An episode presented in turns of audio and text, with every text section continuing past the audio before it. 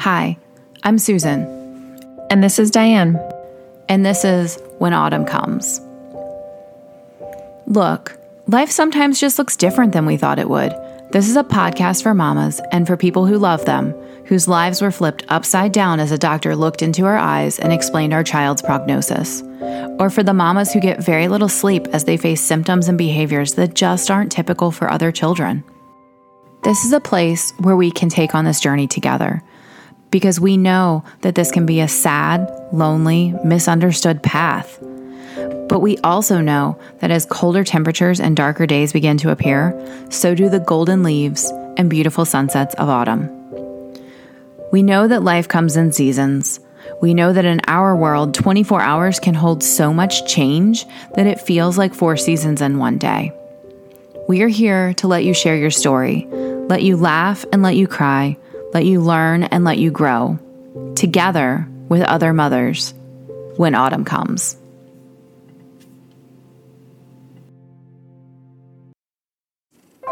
I have been so anxious about editing episodes that we recorded before Lorelai died. Like, I don't know. I don't, was I thinking that it was going to like open some Pandora's box of emotions that I hadn't already dug into? I'm not really sure. This episode, though, God and the universe had it planned that Leah's episode would be the first one I had to edit since Lorelai died because it was just the most uplifting conversation.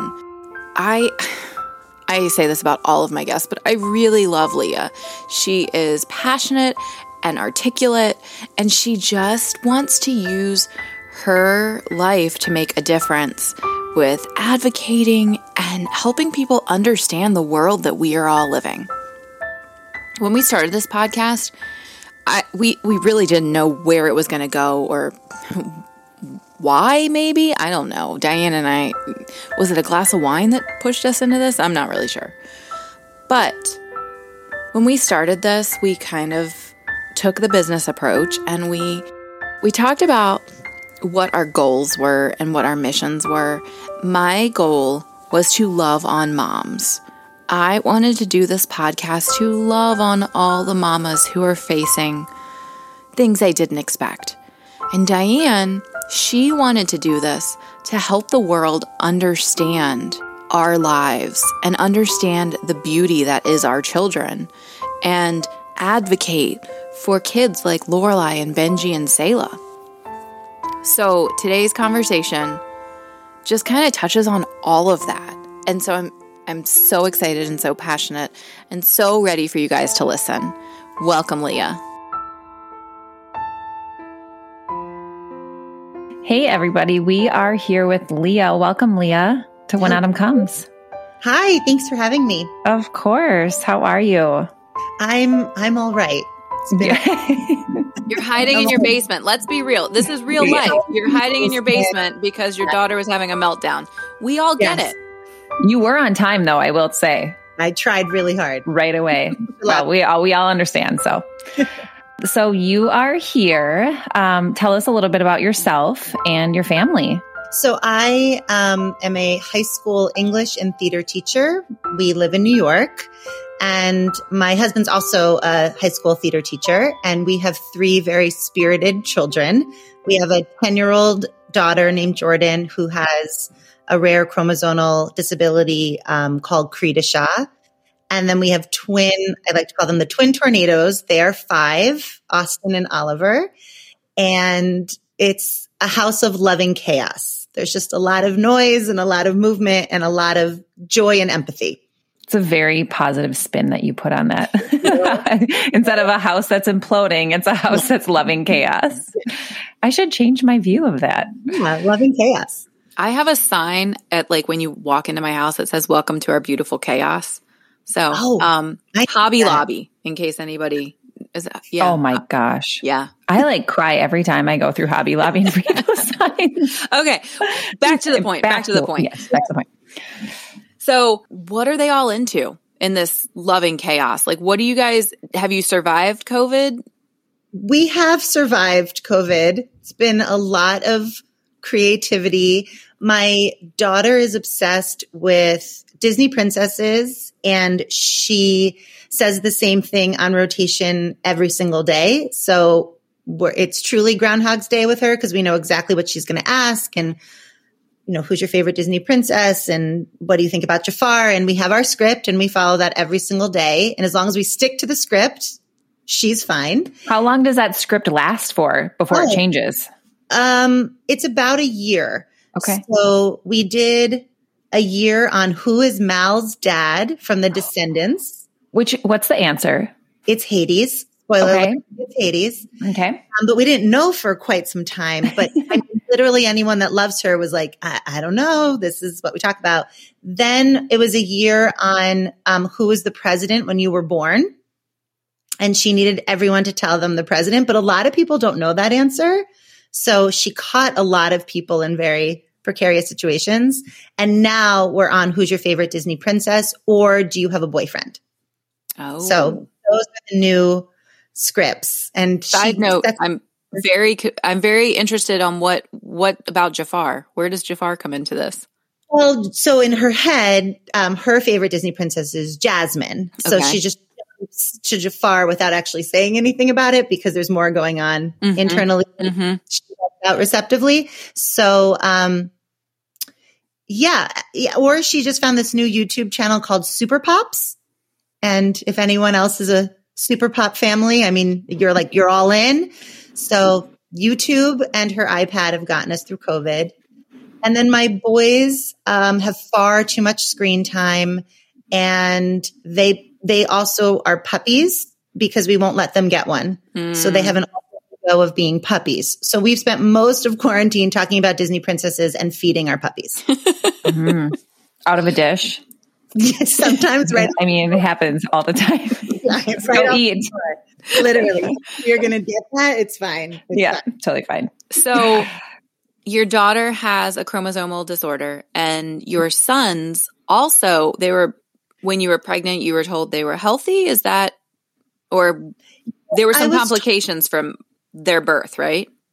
Told when I was pregnant that one of them, that baby A had too much fluid in his brain, and I had to get a um, uh, EEG, not an EEG, uh, but you go into the big machine mm-hmm. and get MRI. MRI, thank you. But my belly was so big, I like barely fit, and um, and I thought that would be the most traumatic part. And then I had a kidney stone when I was pregnant with them. Oh my God. These babies are going to be.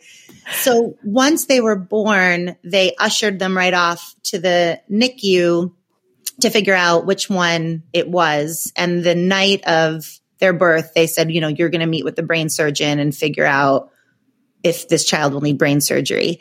Um, and when Jordan was born, she needed surgery immediately as well. And my husband and I said, what is it like to have a baby and just not meet with the specially specialist and the surgeon right away? Um, and then that was Austin. Um, and we did about a year of neurology and it turned out he didn't have to get the fluid drained. He just lives with it now. And then we found out I guess when Aust- when Oliver was about 18 months to two ish, they thought he had leukemia. So we spent a year doing that. And that's when everything, that's when I broke. That was, that, that was, unbelievable. Yeah. That is, Meanwhile, you were managing the care of your daughter.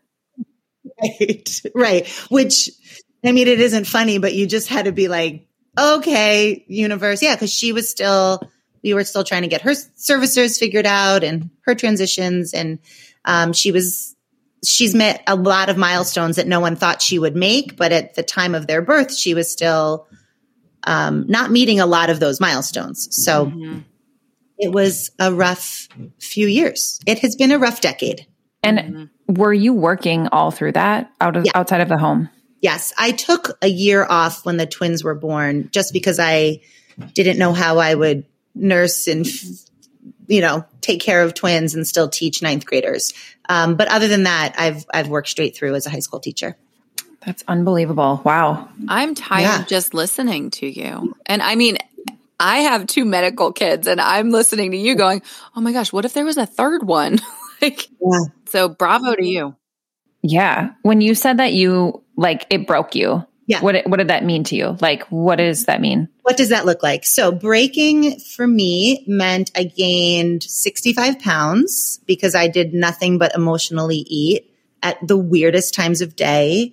It meant that I don't think my husband and I actually spoke about anything other than paperwork, bills, insurance, or test results, which a lot of medical moms can associate, you know, experience. So there's a, a high uh, rate of divorce with families with special needs kids. And I can see how it happens because I said it's like this nice person I'm just raising my kids with.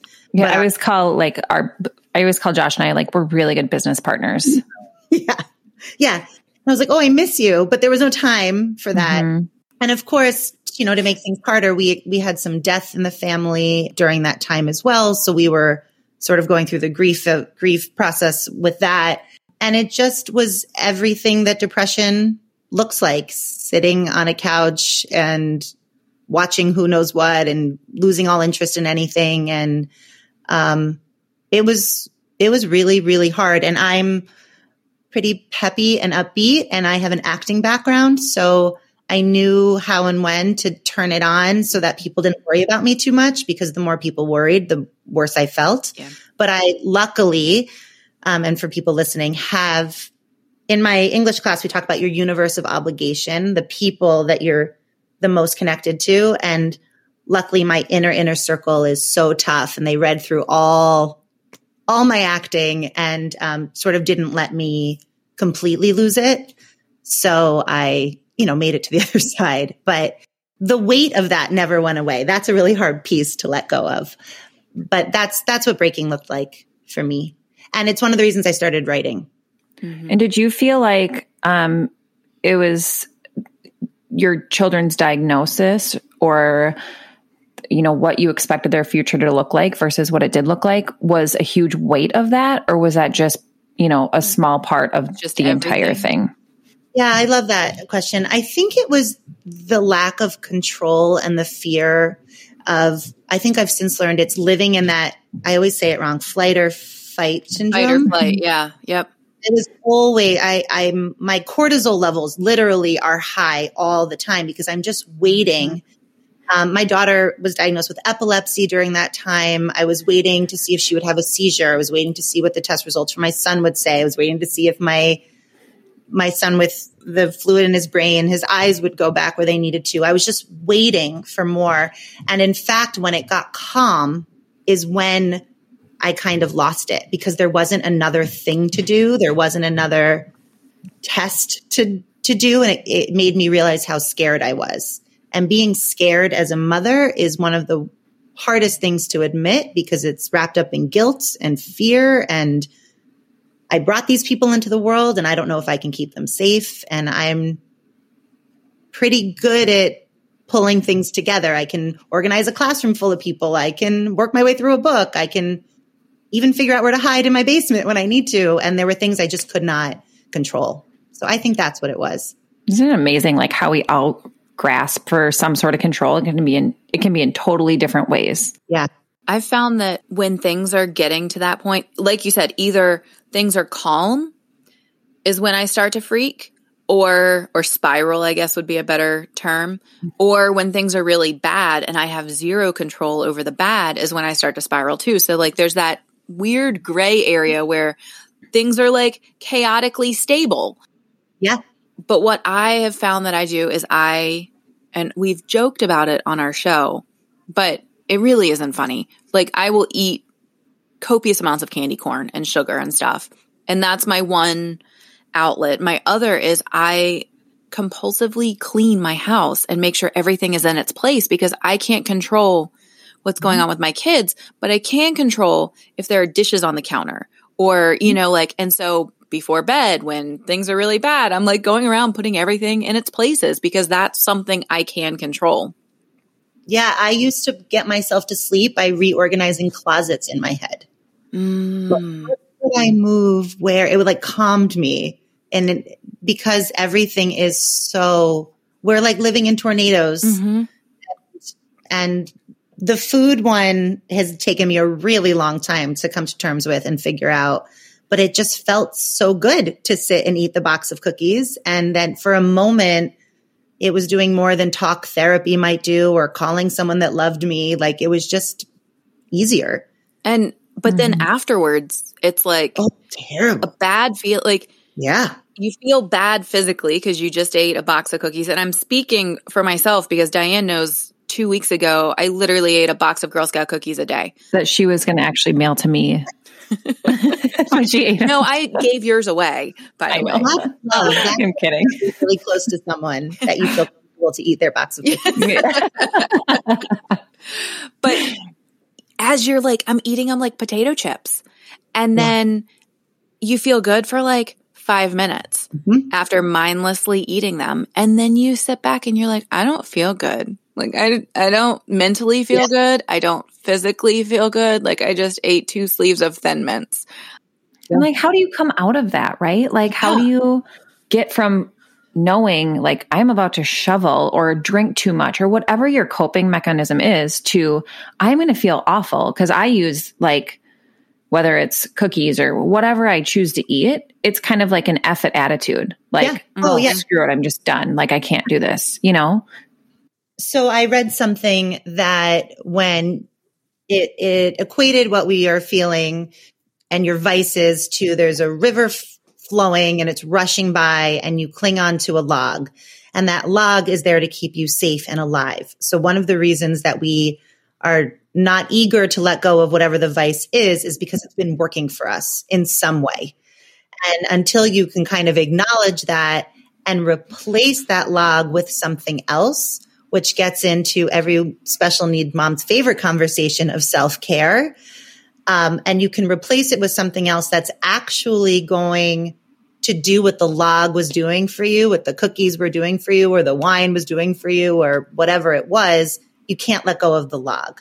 Well, because the log is just a log. It's not a life raft. It's just a log. Right. It's just yeah. a log. We've a, a, associated it with it's literally kept me alive. Mm-hmm. So I know I hate the conversation about put your oxygen mask on first because I think it's, I mean, I love that concept, but it's, I like to say I learned to take really quick catch breaths, which is what you do as a singer. You never really need to take that full part of air. I just learned to kind of sip my way through the day. And I was like, oh, I don't need this whole oxygen mask thing. Like I can, I can do without it. And that's when I, I think in part of that breaking that happened to me is I wasn't really ever learning how to cope with even the smallest things. So then the biggest things really just undid me. Wow. Mm-hmm. I love that. And I feel like that the whole put your own oxygen mask on is so counterintuitive to moms, any mom, let alone a special needs mom, right? Like, well, I can't because I have so much on my plate. I can't just take care of myself because my kids need me physically right. in so many different ways. So, right. And of course, we pass out because we don't have enough oxygen that no one's taking care of them. But exactly. in the moment, it's still just so much easier to say, oh, well, I'll just get to myself in a second. You know, mm-hmm. I'll just mm-hmm. hold my breath until it's my turn. Mm-hmm. Yeah. That's really cool. So, how did you, did a light switch go off? Did you just say, this isn't working for me and this needs to be different? Or how did you get out of it? So I got out of it. I started therapy and had someone else holding me accountable for all the things that I was dismissing and excusing myself for. And I started writing. And I didn't mean to start writing, but I um, was modeling an assignment for my students. They were writing a personal narrative, and I thought it would be better for them to see an example. So I added that to my very heavy to do list. And I sat down and wrote this piece about being an English teacher and being obsessed with words and having a child that may never have them. And it just poured out of me. And then I read it to them the next day as an example and I cried through the whole class. And they were like, oh my goodness, what's happening to our teacher? Um, and it unlocked this feeling. It was the first thing that made me feel like myself in a really long time. It was the first thing that made me feel like I was in control and I could shape the words. And I loved writing. I just kind of forgot. And I I kind of think that was the first step in remembering who I was before all of the craziness that happened. Mm-hmm. That's amazing. I was actually going to ask you if there was any grief along with the fact that I mean, it sounds like your daughter's more verbal now, but in the beginning, you as an English teacher and then having to grieve through that, like, how am I supposed to do this? Like, I communicate via, yeah. I mean, everything, right? Yeah. Um, I, I wrote a whole memoir about just that, actually. Um, she, she has words, but you an unfamiliar listener doesn't know what she's saying. So when we're at the grocery store and she's saying, "Who's your favorite princess?" and "Do you have a boyfriend?" people don't know what she's saying. So I'm still translating for her and we're obviously working on getting her to be more understandable, but I did not know I I did not know how to approach the world because my whole world was words. I use theater and I teach books and I felt um, pretty terrible about that because I actually wanted to be a sign language teacher first. So I had always loved other forms of communication, but hadn't realized how much I was just relying on vocal utterances to do so and how wrong that was of me um, because I didn't know. So because she didn't have words for such a long time and we didn't know if she understood ours, it, it made me understand how to communicate in ways I wouldn't have learned before. I'm in the really frustrating part of that. How mm-hmm. how would you navigate help somebody navigate through that since you've learned so much? Yeah, so um so I was also sharing I I teach I teach nonverbal students too. So I can answer this from both parenting and teaching. So it's the same it's the same routine and same structure and same physical cues for each thing. So my daughter couldn't learn sign language in a way that other people could. So strawberry became two hands on her head like a tiny little triangle. And I would stand in the same part of the kitchen holding the same bowl and say strawberry and put my hands on my head like a little triangle. And I would, I think it took three months, but she then one time imitated with her little hands up there and when I handed her a strawberry, she smiled and ate it. Whereas before she would like, you know, throw them at me because I wasn't communicating well. Did your heart explode? Oh your, my gosh. Like you would have so, given her buckets of strawberries. I don't care, whatever you want. yeah. Yes. Um, so much of just slowing down and, and, one of the things that therapists taught us that I loved was truly prioritizing. So I was trying to get her to say please and thank you using her signs and the therapist was like, those are not necessities. Like she'll be a polite kid later. Right now, she needs to learn to say hungry or tired or, you know, these needs. Or, yeah. And we also really relied on an, an old school PECS system, a, P, a picture exchange communication system. And we had a really small one that wasn't on the iPad and it almost made it easier because I had it in my back pocket at all times and each page only had three choices. So this is bringing up that piece that I care so much about, about student or students and children having their own choice and agency and voice. So if it was music time, there were three pictures for her to choose from. And even if I had a hand over hand get her to choose one, there was still her telling me, are we singing Twinkle, Twinkle, Little Star or Row, Row, Row Your Boat or whatever it was. And then she would learn, like she'd grab the book and give it to me and I would turn to the page that she wanted. And eventually, like we just learned to communicate. It was a lot of just staring at each other and letting the rest of the world kind of go away and prioritizing. So, how were you doing that with two toddlers on your back?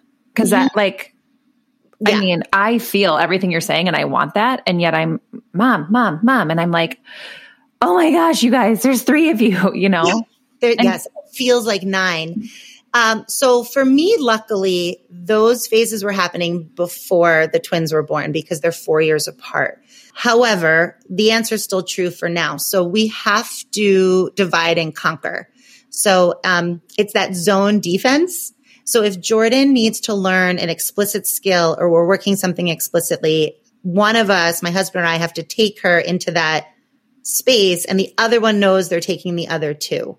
Because the second that I'm trying to do something and the other, you know, they all have different needs and their needs are all in the opposite direction. And we are not octopuses and octopi, octopuses. Yeah. No one knows. We don't have and, lots of legs or hands. Lots, right. And So we learned um, there are like designated spaces for that work and that we have a high interest activity for the other two. But what that means is your life is like a lesson plan. Your Sunday becomes structured around the therapies and you don't have the luxury of like everyone's just lounging in bed and drinking coffee because you know there are there are just these moments of time you have to steal. But if we can steal them and it works, then the day is actually better. So that's how I would do it. It's almost like the other two go somewhere else for a minute. Yeah. I love how you said the communication doesn't just have to be verbal. And I have two nonverbal children.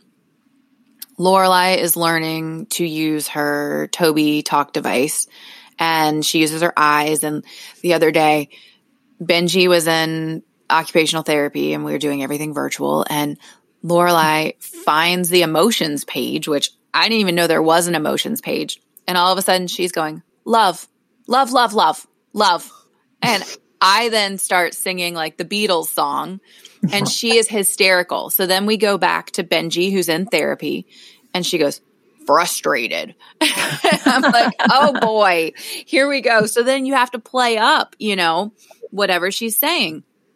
That wasn't yeah. the story I wanted to share, but that's what. So Benji decides Lorelai can say mama, dada, and lay down um, because we yell it at the dog all the time. Benji does not like to lay down at all, ever. He wants to be sitting up, but physically he can't. He wants to be up and moving. So he had sat in his little strapped in chair for about an hour. And then he looks at me the other day and he says, lay down. And I'm like, oh. He said, lay down. So wait, so wait for it. And I was like, okay, I hear the therapist in the back of my head saying, follow their cues. Like if he said mm-hmm. something, you go with it. Like you just see what happens. Now, this is the kid who, if you lay him down, he screams. I was like, well, bud, you said lay down, so let's lay down. And I put him, it, it's, he has a dog bed because they, it's comfortable. Um, so I put him in his dog bed he looks at me, he smiles, he grabs his toys and starts playing. And I was like, this is the kid who, if you lay him down, he screams at you. But he said, lay down. And I was like, okay. So when you're saying the strawberry pointy, I mean, mm-hmm. nobody could see your hands, but like that's where my mind went is that if they do any sort of cue physically, like, and the fact that he smiled, it was like that moment of, we just communicated. Yeah we had an interaction and both of us are happy right now. So like, yeah, yeah, it's magic. It's just one of those moments. And then, you know, it makes you step back and go, these kids know so much more than they are mm-hmm. able to vocalize or, you know, whether it's through a Tobii talking device or through the PECS pictures, you know, mm-hmm. but to be able, I have to step back and go, I need to give him options. I need to like realize that he is a human little kid who may be sassy when you lay him down, but that's because he doesn't want to lay down. Mm-hmm. And I'm trying to help him by laying him down and he gets all shouty with me. But he has things that he wants.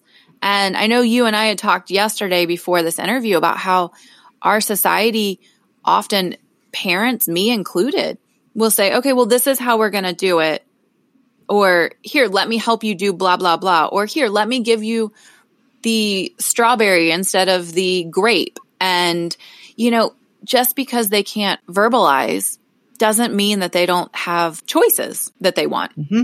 Yeah, that has been my a huge takeaway. And from teaching this class I teach, there was, you know, there's an agenda to get through. So I'm like, everyone gets a scarf. You know, I'm throwing the scarves.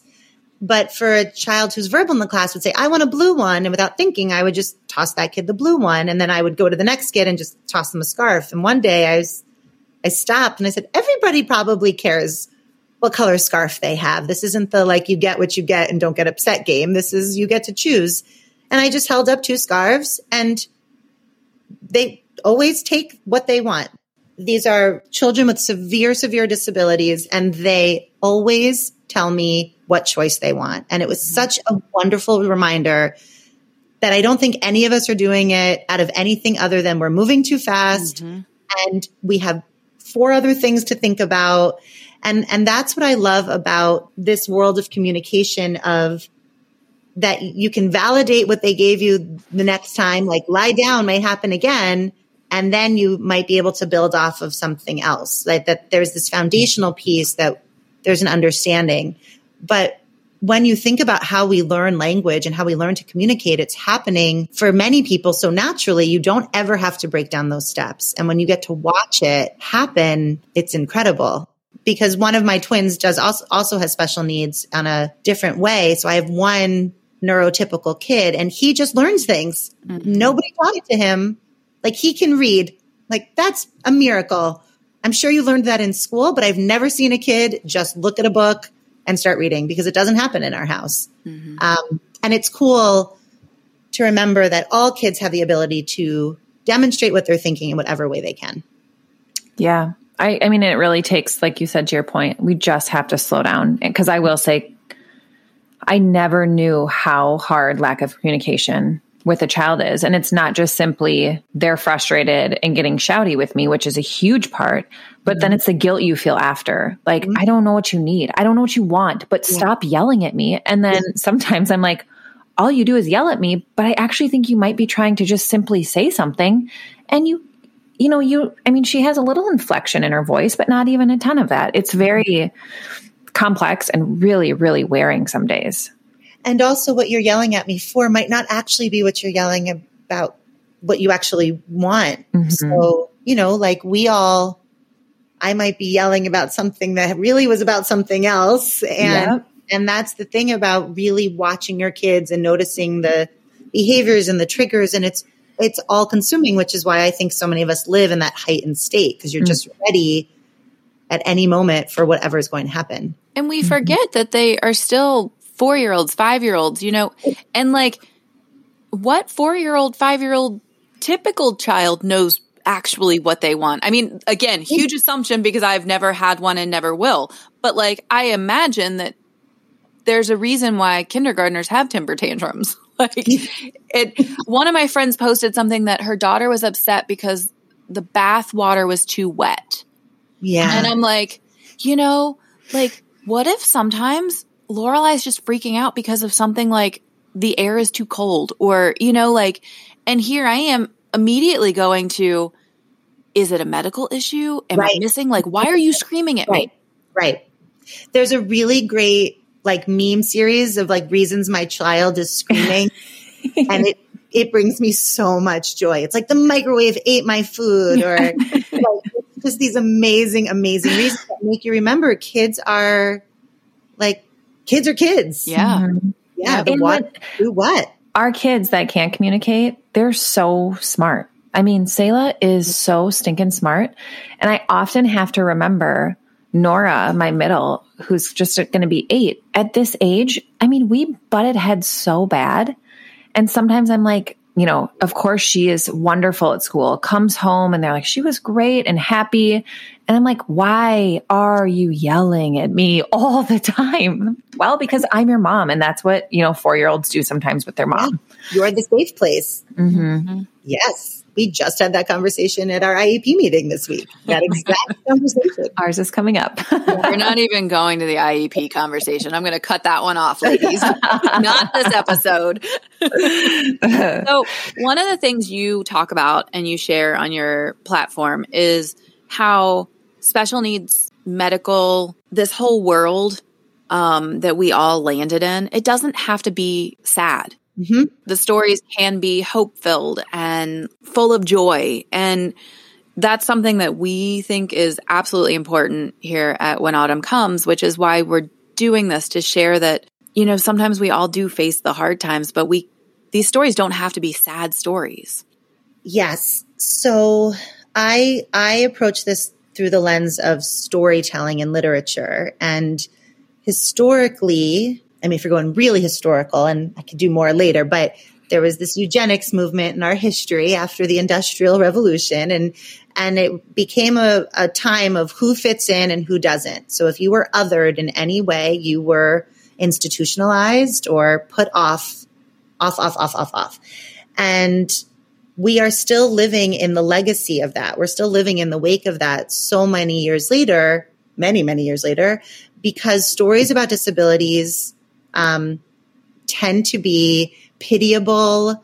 The the person who is has a disability is a source of fear. They're asexual. They're unable to participate in society or the opposite, which is this inspirational porn. So they're angels on earth and they're here to make us all realize what should be more beautiful. And every story ends with like the angels singing and this child has done something and they are here to bring this like strength.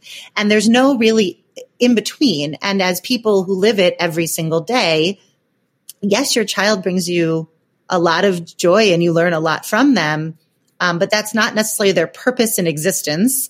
And also, they deserve to be at the playground and have the adaptable swing and all the things that other kids get. So, one of my missions is to really change the narrative about how kids with disabilities see themselves and how other people see them. So, in literature, there's this thing called window and mirror texts. So, families like all of ours could find stories where there are kids with disabilities not because they have a disability, but they're just a part of the story and they're living the part of the story with everybody else's and see our own lives reflected back. And for us, it would be this um, mirror text. But for families that are not like ours, could read stories and see these texts as window texts and increase their empathy and learn more.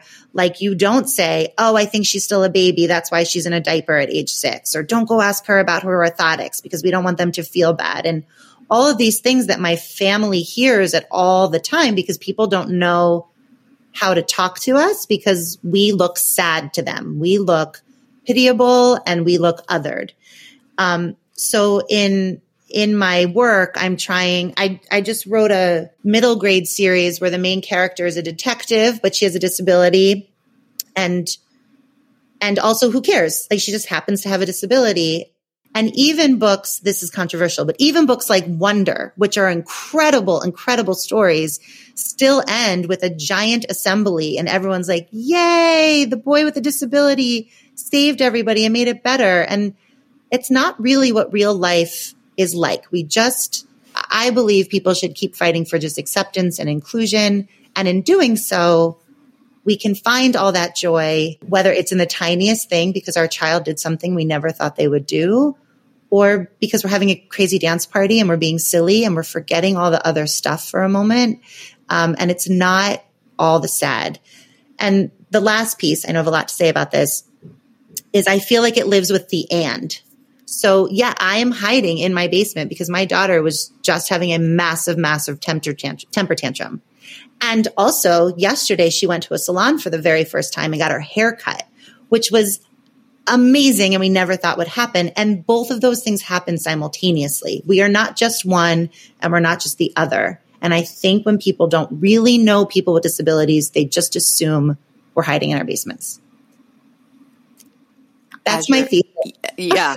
and I've been reminded a lot of times that you can feel joy and pain at the same time. You can you can be happy that your daughter went to the salon, but you can also respect and know that in your heart like it's a little sad that it took 10 years or you know and you can feel yeah. both and it and feel good about both. Yeah. Um and I I when you said the they're either angels or, you know, it's terribly sad. Like that speaks to me because I'm in the trenches right now. And I feel like it, that mentality completely discredits my day to day survival and mm-hmm. my day to day activities. And, you know, I have a Facebook page for my kids, um, Fridays with Lorelai Stars for Benji. And if I post Lorelai sold Girl Scout cookies. If you want, if you want to get Girl Scout cookies, here's the link. Or if I post, we went and did, I don't know, we had a great dance party. It gets like three likes. If I post that we're in the ICU, it gets like a thousand likes. Mm-hmm. And it's just this, I want people to respect the day to day like dance party, you know, mm-hmm. like, and it's mm-hmm. just a weird, weird place that our society has turned it into. Yeah, it's it's I it's perpetuating these implicit biases. It's like perpetuating the single story of what we think that a story with disability is supposed to be like. So if you're supposed to be in the ICU because, or then, you know, wherever you're supposed to be, that matches the picture mm-hmm. that we received. And I, I should get the quote. I think it's like 89% of people learn about disabilities through texts, whether it's TV shows, movies, commercials, books. 89% of people. So when those stories that we're receiving are not depicting the real life stories, you're not getting accurate pictures. And when they do, like, um, there was the show Speechless that mm-hmm. was just on a few years ago, which was really interrupting all of these, you know, biases. It got canceled because the ratings weren't high enough. Mm-hmm. And so it's it's that fighting for I believe if there's more stories, your like page would grow up because people are understanding in fact, that should almost get more likes, right? Because mm-hmm. that's the that's that, what we want to be. Supporting. Exactly. That's where, as a mom, I'm like, why don't you people like the fact that we had a dance party? Like that is something that I was told in the NICU we would never have. And yeah. then I step back too, though, and I don't disagree with you, but I step back and I go, like, what am I sharing on social media or on my website that like am i sharing the bad and not the good? Am i sharing the real life? Am i sharing too much? Am i by sharing am i making it more about their special needs and not the dance party? There's just a it's a heavy subject. Yeah this is the topic of my therapy this week because i said i feel like a hypocrite sometimes i'm going to share that with all of your all of your people too i feel like a hypocrite sometimes because here i am saying we have to fight for the joy. And then a week ago, I got punched so hard and I like couldn't speak for the whole day. And all I could do was make a chicken soup. That was like the only way I could handle it. I was so upset with how I felt towards my daughter in that moment because she was so cruel to me in that moment. And I, I asked myself the same question. What stories am I putting out there so that if someone says, how was your weekend? And I say, well, then they'll go, oh, I'm so sorry. And is that fueling me in some way? mm-hmm. right? Because that's also the society that we're living in. That's mm-hmm. what we're used to. That's how we get support. And I didn't finish that therapy session, but I will let you know. you know, I always tell Susan, I feel like I just live on a roller coaster. I'm either up or I'm down. And I'm like, I almost feel like I'm bipolar in some way, and not to take that diagnosis lightly by any means. Um, however, I loved how you said you're either living in a world where your child is this magical gift to this universe, right? I mean, God gave us this child to do X, Y, Z and just embrace it. And so you push through all of the hurt, or you're like down here, and we talk about it so much, like trying to give people your authentic feeling, but not drag them down with you. And mm-hmm. I miss that middle ground, and it's still there. And I, I always say it. I'm like, here I am on this huge roller coaster and Selah's just this horizontal yeah. line straight through it, you know? And I, speaking to just creating awareness, I feel like I throw my child at other people because I have realized all you need to know, you just have to spend time with them mm-hmm. to understand them, period. Yeah. Yeah. And all these little neighborhood friends are learning her quirks. And my four year old has totally has a crush on my 11 year old's buddy that lives across the street. And it is incredible to see. But none of these kids would know that unless we are sharing this with them. And I don't want to throw her on them to be a burden, but like, I promise you, you will know her. Brings me joy and I just appreciate it. But that, I mean, that was like a light bulb moment for me, but what you just talked about. And I can't wait for people to hear it because that's well, huge. and if eighty nine percent of people are only getting their information from text and movies and stuff like that, that eleven percent that you throw Selah on, like, yeah. you know, yeah. that's people don't learn about any of this. I mm-hmm. didn't know about any of this until I was thrown into it. So I, I can't fault people. No, but they're pretty cool human beings. Yeah, they're super cool and they're different. Like Leah, I don't. Maybe I not at four o'clock in the morning. Yeah, it's like, I, yeah, I would have to get to know, you know, spend time with your daughter to simply know, like, right? how is she communicating? What is she like? I mean, they don't all like the same things, and it's just about spending time with these humans and it's the same thing we'd say with anybody's child about anything. Mm-hmm. But when it mm-hmm. takes an extra step to understand them or see what they want or see what they need, the playground has moved on already. The I remember there was a day of trick or treating and she had some words and she kind of was like, wait, basically is what she, you know, she used her wait sign. And the kids just like all ran away and we went trick or treating and I cried through the whole thing. I mean, brings tears to my eyes still because all she wanted to do was be with these other kids and no one was being cruel. They just didn't know. And I don't know if their parents knew. And I don't know if their parents, I, I don't know. I don't know if people always know. So I think, you know, when you're talking about the families listening, if you're in those really early stages, it's so hard to say, oh, can we, can we include my child too? Because you're still trying to figure out what that means or it's still so emotional for you. But I think that's a sign of like moving along the continuum of saying, yeah, we're going to make this work for my family too, so that we can be a part of this neighborhood activity, or we need to change the time, or we need to change the options so that we can play too. But so many times at the very early stages, th- those parents are just saying, like, oh, go ahead, go on without us. Yeah. And it's so lonely and it's so isolating. And that's why, like, I love listening to your podcast and people who are doing this work because it is so lonely mm-hmm. To be here. And if you don't know people that are doing it with you, you have to find them in a different type of community. So we went trick or treating this past year, and Selah had her wheelchair. And I've realized throughout a lot of different steps up until this age, you know, she got glasses and everyone's like, she's so sweet. Like, look at her cute glasses to, oh my gosh, look at her cute shoes to, like, oh, her wheelchair. And I love that acknowledgement. And I don't want to deter anybody from, because I want my child to get attention. you know, I want people to notice her in any way that, but at the same time, I realize that now I am finding that sometimes it's painful because as she ages up, she doesn't, she has quirks. I mean, we've talked about this too. Like her drooling isn't cute. Her, and, you know, I, I, I love that like, yes, we will choose to include my child. I will make it happen because I want that to become normal.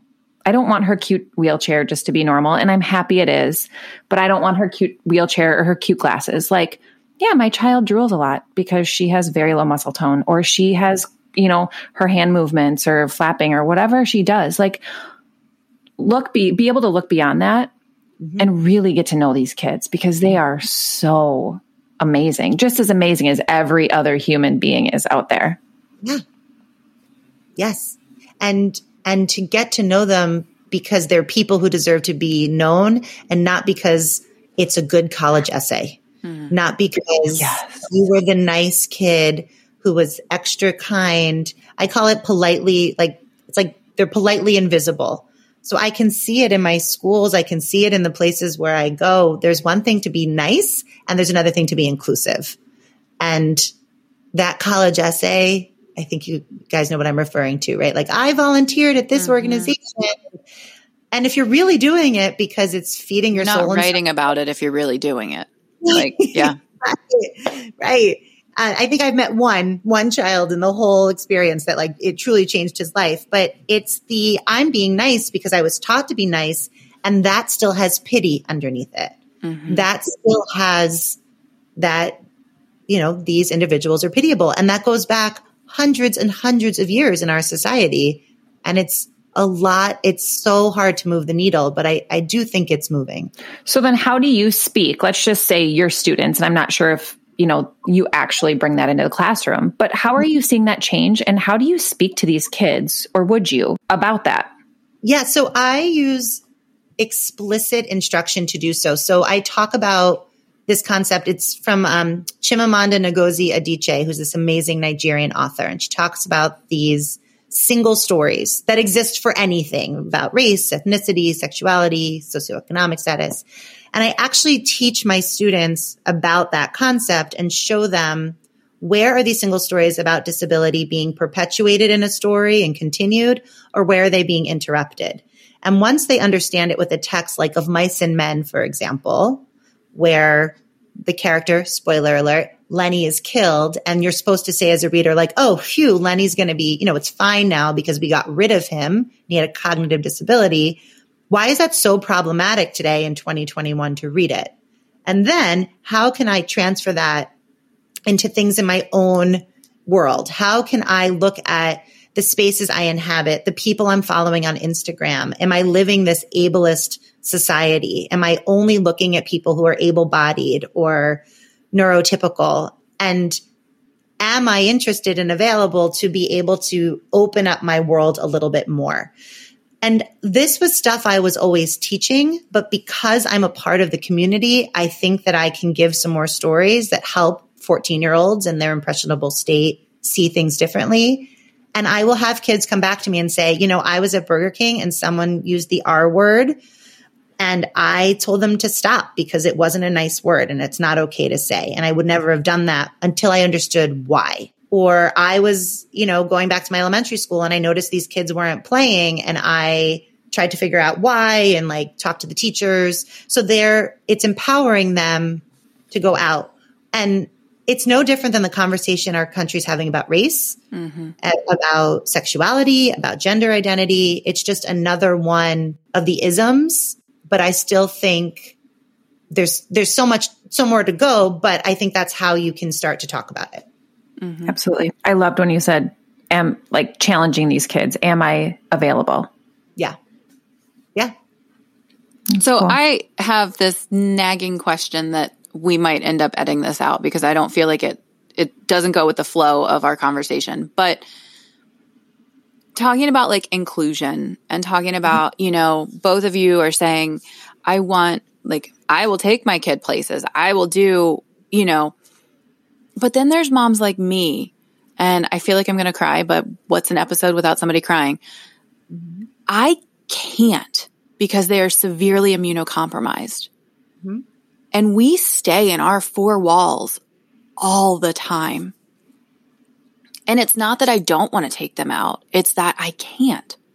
Mm-hmm. So like, what am, what do I do? Like how I can't take them to the park in fear of germs. And like, you know, the, at the heightened peak of COVID where everybody's freaking out, that's what we're like all the time in this house. Mm-hmm. And I don't know what the solution is. You know, I don't know if I, I can't risk their lives to take them to be around other children. And what is it teaching my kids? I don't know. What is it teaching other kids? I don't know. Can I interrupt you for a second? Yes, because I don't know what I'm saying. As your friend and business partner, if you will, we're not in business. We're kind of in business. you use your ability and gifts in a very different way. Like you don't just sit in your four walls you make Lorelai a Girl Scout. You give her that opportunity. You bring the petting zoo to your home to give your kids that opportunity. And then you showcase it. And does social media always have the best connotation to it? No. But you're utilizing that platform to show the world that your kids still matter. I mean, that's how people are getting to know them and getting to know what you bring to their lives. But to the mom, if we keep this in, the mom who's listening that's in this, I mean, it's really lonely because you don't get to take them to the zoo. I mean, I saw Diane your your story of Selah being pushed wherever you were by the other kids coming up and offering her a toy and like it breaks my heart because that's just not something we will ever get. So I don't know. I, I don't know where I was going with this, but I just had I felt like there's somebody listening who may connect. Yeah. I, I would like to weigh in as a as a stranger in that really piece. And I think I can relate and maybe open it up to all the parents is that while my daughter is able to go out because of her health, she really can't go out a lot of times because of her behavior and her mm-hmm. hypotonia and her exhaustion. So we also spend a lot of time inside because, for example, we tried to go to the aquarium and we had to leave with her in a wheelchair because she collapsed on the floor because she walked up one flight of stairs. Um, and one of the things that I often often thought was, how can I bring the world in? And for me, it was with my writing, and for you, it's this amazing podcast. and I think it's broken up into two places. One, it's like, how can I get my children's stories to be out in the world? But then also, what do my children need? And I remember reading this gorgeous article that might help you or other parents where there was a mom of a high school student who took her to a football game. She was in a wheelchair and she was playing with her horses. And she saw a bunch of typical high school students all hanging out and talking. And the mom was very upset because she realized her daughter wasn't one of these typical students talking about, I don't know, sleepovers. But then she looked at her daughter and realized her daughter was so happy playing with her My Little Pony and that she was putting her own Yep. right interpretation of what happiness looks like and what high school looks like and i always held on to that story i hold on to it all the time because until last year my daughter had no friends and she was happy. She was happy. She loves her own reflection. She dances in front of a mirror. I think she thinks she thinks she's in carnegie hall but it's just her and her hair. And until until about a year ago, she has one friend. And like this one friend, I said those words. I never, ever thought she would meet someone who would want to be with her for who she is, not because she was a checklist on their community service. So I think when you think about your children, it's, it's that part too. Are they, are they doing okay in your four walls? Because the world is probably really beautiful there right? And they have each other too. Mm-hmm. Um, like my twins only have each other. We're a very isolated family, but my presence in the world is bigger because I can get out in ways they can't. Mm-hmm. So I don't know. It's not the perfect answer, but I think it's separating the thoughts. Yeah. And I think I, this conversation today has just been outstanding. I, um, I feel like we, and I said this, I think yesterday, but we are th- three medical special needs moms and we all come from different backgrounds, but we can all relate to each other and we can all connect on such a weird level that, you know, like I hope that people listening feel the same connection. So thank you for being here today. I really appreciate it. But Yeah, we've come you. to the part of the show where I have to ask you the question. So, Leah, what gives you hope? I, I did try to plan ahead. I'm going to stick to our conversation and say the storytelling, that the storytelling will change and there will be more stories and they will be more inclusive. It's beautiful. Absolutely. Yeah. Thank you for being here. Thank you for having me. Wasn't she the coolest? Wasn't that just an amazing conversation? I I love how three moms who are practically strangers. I mean, Leah was a stranger before this conversation. Diane and I have never actually met in real life. We can sit down from three very different backgrounds and just finally feel like someone gets us. And I hope that everybody feels the same way as you listen. I want to give a little shout out to Leah. The timing of this couldn't be more perfect. This conversation was recorded, gosh, like late, mm, early spring. Early spring, I think it was. And timing is just everything because here we are, September 1st. And now Leah's book is available for pre order. You guys, she has a book and it's available for pre order. And pre orders for authors, let me just tell you, is like their love language. So if you want to hear more from Leah and more about her sweet family and more about kids like all of our children, please go and pre order her book. The link is in the show notes and on our website. Her book is called Loving You Big. And I've only seen the front cover and it's beautiful and I'm obsessed and I want I'm I'm going to go pre-order it. Also, you can follow her on social media and you know all the normal places, but she is at Loving You Big on Instagram and Facebook. So Leah, thank you for being here. I I hope to connect here in the near future and I can't wait to see what amazing things you continue to do for our world. This is Susan, and I am gonna go downstairs. And I think my husband just finished dinner, like cooking me dinner. So I'm gonna go downstairs and have dinner with my husband. And Diane isn't here. So, Diane, I don't know. Let me make up something for you. Hold on. Mm. This is Diane, and I'm going to go figure out how to revive the succulent that I killed. See you guys next week.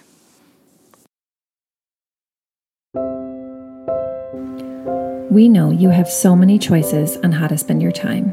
Thank you so much for choosing to spend it with us. We would be honored to hear your unique, complicated, and hope filled stories. We would love for you to connect with us and share your story on our website, www.whenautumncomes.com, and you can find us on social media at When Autumn Comes Podcast. Also, check us out at 4am Mom Club, where we will be sharing our middle of the night shenanigans, Etsy finds, Netflix faves, and other things that get us through. We would love for you to hit subscribe wherever you listen to your podcasts. You'll continue to hear unique stories, feel a whole lot of comfort and connection, and hopefully share in a few laughs. We are new to the podcasting world, so this show is produced by yours truly. With hope and a whole lot of excitement, Diane and Susan. See you next time.